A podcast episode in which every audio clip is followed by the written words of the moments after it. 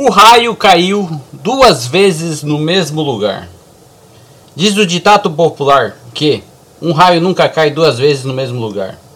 O futebol e a vida nos mostram justamente o contrário. De tal forma que o inacreditável acaba acontecendo até duas vezes com a mesma pessoa. No caso da seleção japonesa, nesta Copa do Mundo, tam também. Tive duas chances na vida de, aos olhos das outras pessoas, ter dado certo no campo profissional. Na vida amorosa, também tive dois grandes amores que, se fossem outros momentos, teríamos até nos casados.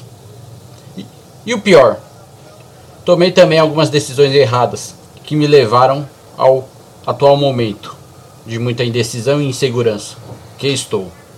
E o que fazer? Seguir em frente, lutando diariamente contra as, contra as eventuais adversidades. Provavelmente as chances profissionais que tive e também as amorosas não mais se repetirão. Paciência, a luta continua, companheiro. O Japão, que conseguiu na estreia uma vitória épica contra a poderosa Alemanha, decepcionou no jogo seguinte contra a honrada Costa Rica. E na palavra decepção podemos colocar vários níveis. O time criou boas chances, dominou boa parte das ações ofensivas, porém no único chute da Costa Rica, numa única falha do goleiro Gonda, a vitória veio para o time do goleiro Navas. Parte da imprensa esportiva, dos torcedores fanáticos por futebol, já davam como certo a eliminação do time japonês. Ganhar da Espanha, forte candidata ao título de campeã da Copa, junto com Brasil e França, na última rodada é praticamente impossível. O empate contra os espanhóis já seria outro milagre. Quis os deuses do futebol, no planeta Bola, na polêmica Copa do Catar, que mais uma vez a sorte sorrisse para os nascidos na terra do sol nascente. Contrariando todas as expectativas, a Espanha vai golear facilmente, apontavam alguns. O Japão entrou em campo com o mesmo foco, garra, força, empenho e determinação de sempre. O Japão com o esquema 5-4-1 mais uma vez agora no terceiro jogo da primeira fase da Copa. Uma equipe que se defende muito bem, mas que é muito rápida nos contra-ataques, quando eles aparecem. Praticamente a tática adotada segue o mesmo estilo rock balboa, ou seja, sofrem pressão e até tomam gol, mas em poucos minutos fazem o mais difícil e impensável se tornar fácil. O bom atacante espanhol Morata subiu e, cabeou, e cabeceou sozinho aos 11 minutos do primeiro tempo. Espanha na frente e parte dos espectadores já prevendo que viria uma outra goleada da Fúria. É sempre interessante observar também a, a entrega de todo o setor defensivo da seleção japonesa.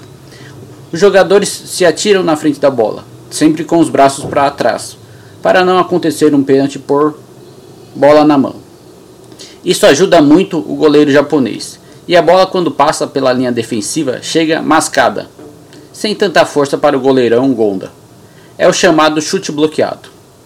O Japão pouco criou ofensivamente no primeiro tempo. A Espanha tentou alguns chutes de longe, amortecidos pela defesa japonesa e defendidos com segurança pelo astuto Gonda. E quando falo defesa japonesa, em determinados momentos da partida, estou me referindo aos 10 jogadores da linha, todos unidos.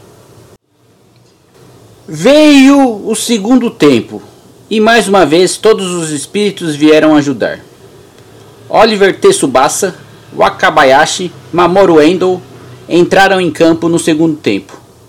Já no início do segundo tempo, o Japão fez o que hoje em dia é chamado de pressão alta, marcar a saída de bola do adversário o que dificulta muito sair jogando.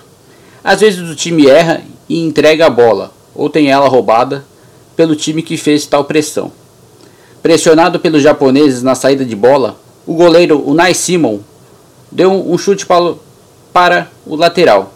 Porém, o 14 japonês Ito roubou a bola e passou para Doan. Doan entrou no segundo tempo e marcou. Mais um acerto do competente treinador Ajimi Moriyasu. Erdogan empatou o jogo aos 3 minutos do segundo tempo. Na realidade, um pouco antes disso. alguns segundos antes. Um chutaço de esquerda, de perto da meia-lua, um verdadeiro pombo sem asa, indefensável para o goleiro espanhol. Festa na arquibancada do Estádio Internacional Califa e comemoração de todos os que simpatizam pelos japoneses, além dos próprios samurais dentro de campo. O gol animou os japoneses. Não seria diferente. Apenas três minutos depois, partiram novamente para o ataque os samurais. Doan chutou cruzado. Mitoma evita a bola que, sa que sairia, dando um passe cirúrgico para o meio da área. O The Flash, a Tanaka, finaliza com categoria e alegria, porém ainda não comemora. O lance foi checado pelo VAR e confirmaram o gol. Está feito. É mais uma virada histórica e improvável da agora favorita também seleção japonesa. Nessa Copa do Mundo maluca de tantos resultados improváveis. Festa japonesa no Catar e em todo o planeta. Futebol. Tanaka indo comemorar com todo o banco do Japão é com certeza uma das melhores cenas da Copa. Espanha no segundo tempo não criou quase nenhuma chance para ao menos empatar, e o treinador Luiz Henrique ainda tirou o atacante Morata. Vai entender. Talvez para poupar o jogador.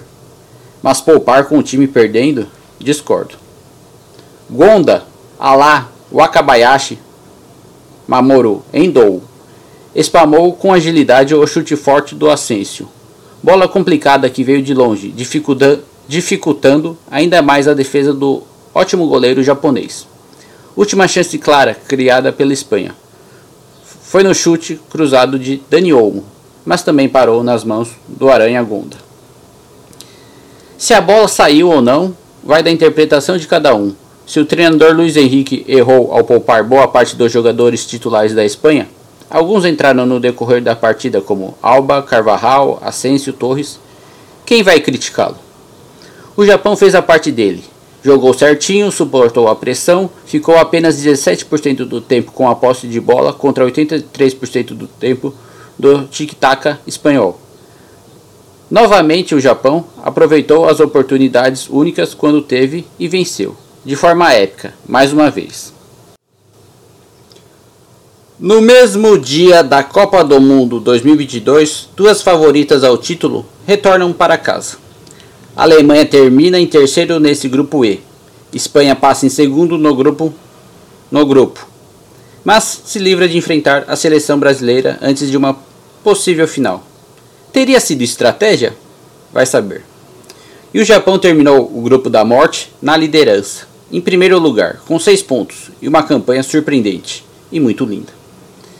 Quem também foi embora da Copa hoje foi a outrora favorita Bélgica no grupo F, Marrocos ficou em primeiro, com 7 pontos. A Croácia de Modric, com 5 pontos, foi a segunda colocada. E a Bélgica, maior decepção da Copa 2022, marcou apenas 4 pontos. A Bélgica que eliminou o Japão e o Brasil em 2018, hoje volta para casa. Os Samurais Azuis, azuis seguem firme na competição, e enfrentarão o bom time da Croácia de Perisic nas oitavas de final. Com a torcida de Oliver Tsubasa e apoio de todos aqueles que gostam do futebol, tenho certeza que o Japão vai longe. Obrigado, Japão, por mais uma alegria no dia de hoje. Obrigado pela culinária japonesa, obrigado por Akira Kurosawa, obrigado pelos animes e mangás, obrigado pelos passeios no bairro Liberdade em Sampa City Obrigado pelas lindas cerejeiras que enfeitam Tóquio. Soro Haran de Suka.